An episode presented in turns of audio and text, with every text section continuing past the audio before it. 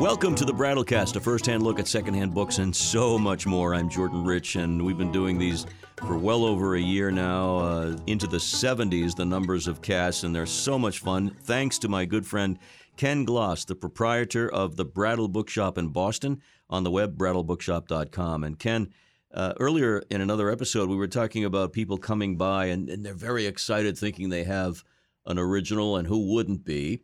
But oftentimes you have to sort of remind them what it is they actually have. So we're going to talk about that situation today. Well, one of the things that happens both at the store many times or even when I do things like lectures at libraries and at the end I do appraisals or the Antiques Roadshow, uh, inevitably somebody will come in and go or call up and say, I have a Declaration of Independence.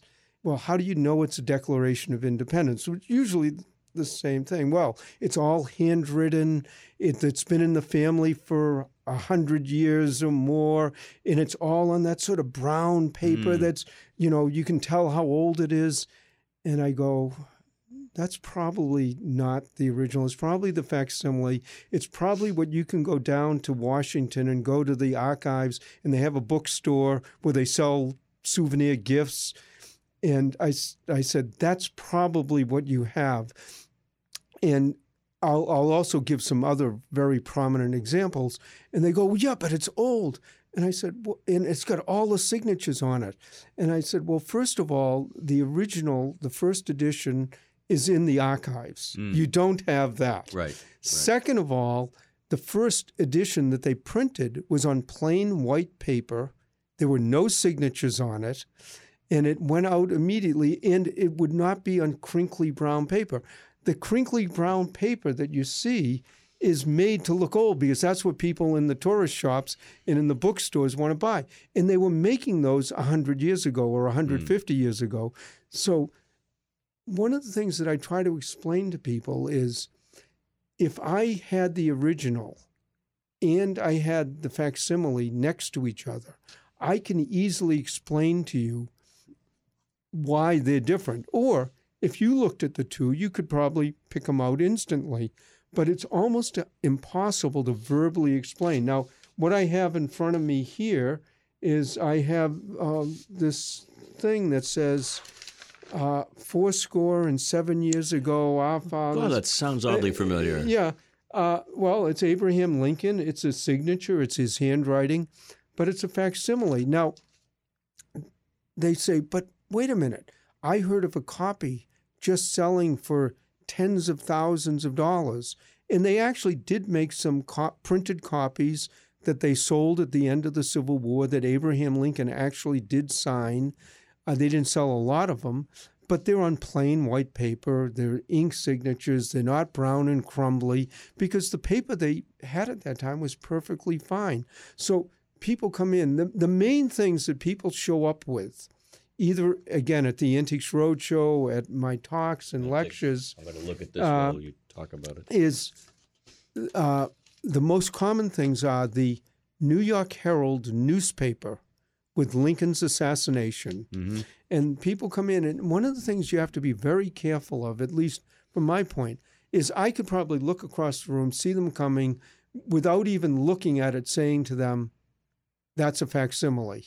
The problem is if you do that, people feel you're just you don't know what you're doing. You don't know what you're talking about. You're you're taking advantage. Uh, and the, but the main thing is they want some attention. They want you to actually look at it.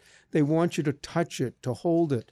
So I do that, and then a minute later tell you, them you, it's a facsimile. I, I have a question, and uh, the maybe it's urban myth that he wrote the uh, Gettysburg Address in the back of an envelope well, I don't think it was quite on the back of an envelope, but he, he scribbled it scribbled pretty, it on pretty, something pretty fast. But likely he didn't present it like this. No, he definitely uh, did not uh, present it as. Uh, first of all, he if he did, he didn't need lines on the paper. He writes perfect. Well, no, they they sometimes, but they yeah. they also did copies of it after, copies, and then right. it was printed, and he hand wrote a few copies of it. So yeah, it does show up.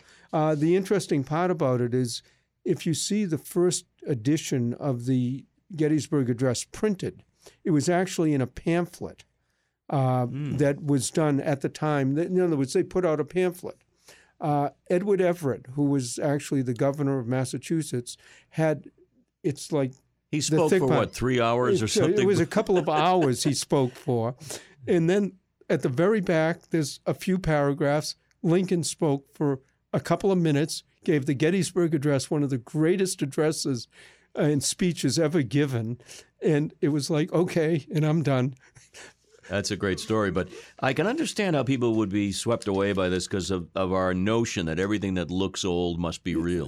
It looks old and it's crinkly and maybe a little bit fragile, mm. but actually, paper from that period was fairly easy to get. Mm-hmm. So the newspaper of Lincoln's assassination, the New York Herald, many times if I'm at an antiques roadshow, what I almost have to do to the people, because you look, you say, they go, how can you tell? Well, it's very hard to ex- to explain somebody who's not used to old paper, old items, old things that well it would look like this and look like that but you know that they're a little unsure because you've said it so explicitly so what i usually do is at the antiques roadshow there are three book appraisers and the people know that they've talked to me but they don't know about maybe one of the others and if they're there I'll go to them and I'll hold it up and I'll go, What do you think of this? And they'll go, It's a facsimile. And which sort of reassures the person because we see usually five or six of them every mm. show. Uh, the um, Ulster County Gazette newspaper is another one, which is the first really of George Washington's death. But we know it because we see it over and over and hmm. over again. So there are some things like that that come up. Some other things are a little bit more difficult. Uh, when I do my talks, I talk about one of the rarest and most valuable pieces of American literature. It's a little pamphlet here called Tamerlane by a Bostonian done in 1827. The Bostonian who did it was Edgar Allan Poe. Ah. Uh, I'll give the short version of it. The first, he hated it. He tried to destroy all the copies. It was his first item that he ever did. He was unknown. Nobody cared about it. It actually is pretty awful. but the first copy to ever really show up was in the 1890s in Boston someone spotted it there, uh, sold it in 1890 for $1,000. There were a couple of postmen in New Bedford in the 1950s who were book scouts, went to a yard sale, bottom of a trunk, found a Tamerlane. Although they argued about it and never spoke, they started out best of friends. In the 50s, they sold it for $10,000. An antique dealer died in Newburyport 20, 25 years ago his whole estate was auctioned, books for a few hundred dollars. Yeah. Person who bought it put them in a box, fifteen dollars each. In uh, 25 years ago, sold it for $198,000. One sold a few years ago for $800,000. And I point out that the one you're holding in your hand right now is a facsimile. Wow. And, I, I, have two things to say. Number one, um, only because we recently taped a show with the name Cowper, C O W P E R, right? Yeah, different. Different Cowper? Different, okay. totally different. Just thought I'd ask.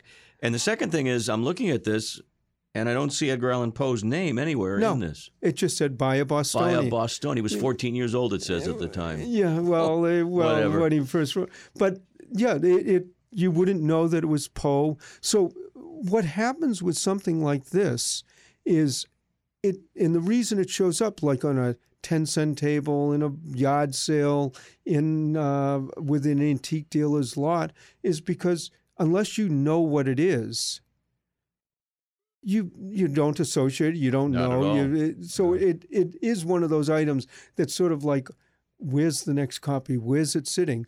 And then i tell people the other problem is that this facsimile if you didn't know that the paper isn't right, that this was probably done in about the 1920s, maybe 100 years later. If you didn't know it and know the type of paper it should be, you could find this and go, I just found a million dollars. Right. And then you look at it and I'd say, yeah, except it's the later edition. Well, we're not talking about the Shroud of Turin and all the testing they do with that, but it's not hard to figure out if something is of that age, right? Well, it actually one of the things that I was I'm going to talk about a few other things and then point out nowadays that might be an issue. Uh, other things that are facsimiles, we get people calling, I have a book, uh, it's signed by the author. And almost always, if it's underneath the picture at the front of the book and it's signed, it's almost always printed, Machine. uh, machine done, print uh, engraved, whatever. And you know, it was just a nice fancy heading. Nobody was intending to to defraud anybody. Right, right. Nobody was uh, intending to uh, cause problems, but you know they they look the same because they are. Um, Mark Twain, when he put out a lot of his books, especially in the later years, there's in some of the books is this is a true and authentic copy and it's signed Mark Twain in every single one of the books. And I point out to people, he did not sign a 25 volume set. Every single book that sold maybe five or six thousand editions of the set, he his hand would have fallen off. But it is his signature, it is his handwriting, it just is printed in every one. The reason it's there, I tell people, is not again to deceive anybody Mm. to defraud, but he was having a huge problem that people were stealing, publishers were stealing his work, printing copies of the books, and he wasn't getting any money from it.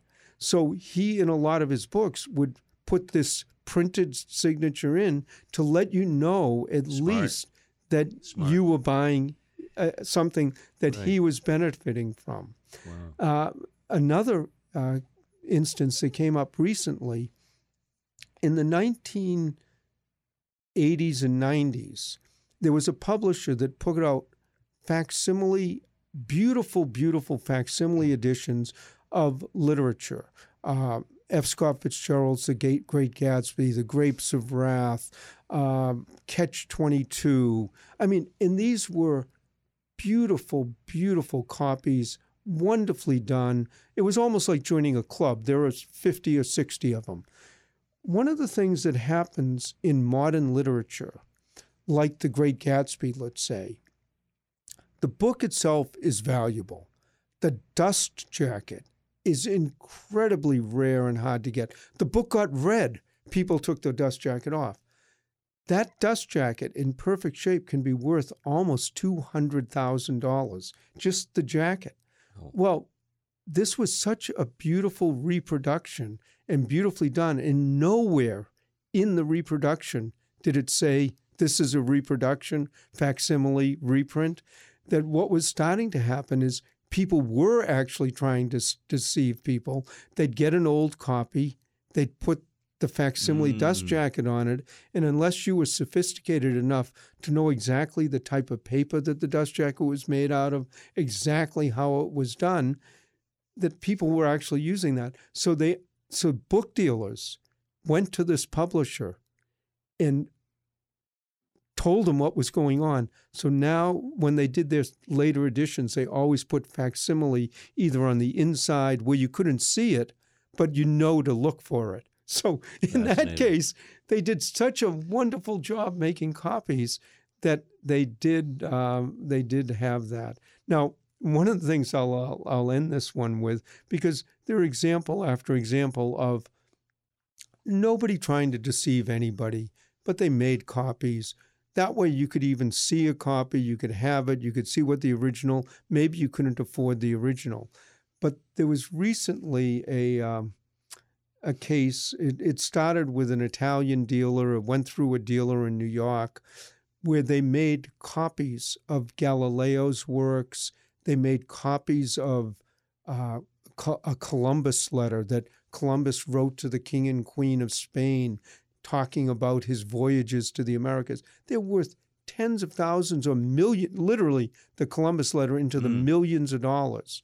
Well, there was a, uh, a a book dealer, sort of librarian in Italy, who nowadays, with modern technology and doing huge amounts of study, literally could make facsimiles on paper that would test right, on printing that would test right, on unless you put it through incredible tests, because you brought up the crowd The Shroud of Turin, Yeah, yeah. but unless the ink was right, everything was right, uh, but they were copies.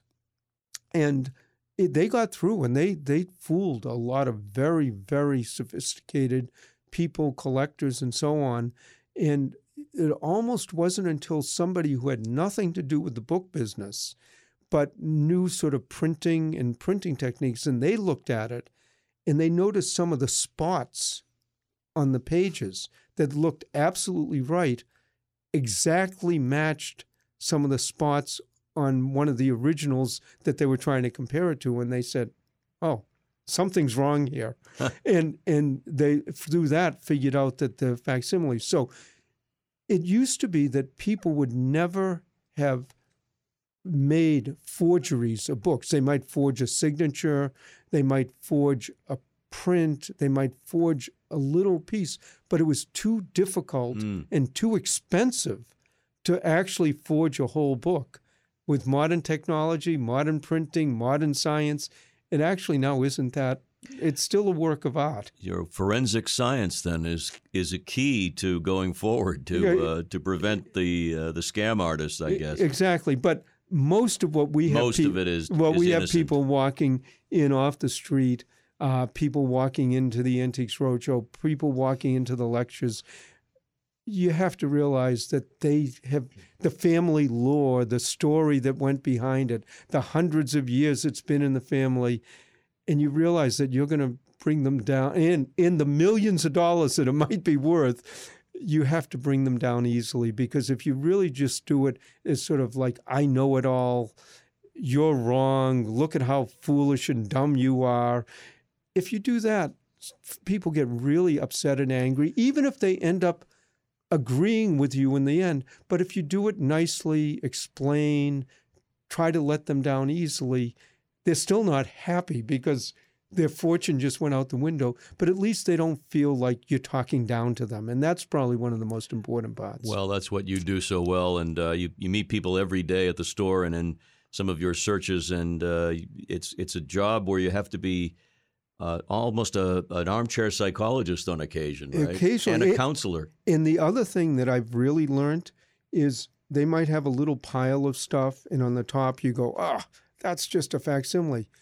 You don't want to do that too, because sometimes you're sort of jumping to a conclusion. Right. You don't realize that that item underneath it actually is great. And if you're not nice or or just so dismissive at the top, you never get to see the next item down good lesson for life along with the work you do. Hey, this has been great fun as always, and people are listening more and more to the Brattlecast, and uh, the audience is growing. We thank you for that. And if you have a question or you'd like Ken to take up a topic, there's mm-hmm. there's no end to the possibilities, right? And and and I actually love it when people email me in an item or call me in a suggestion because it's like, wow, I didn't think of that. Let's do it.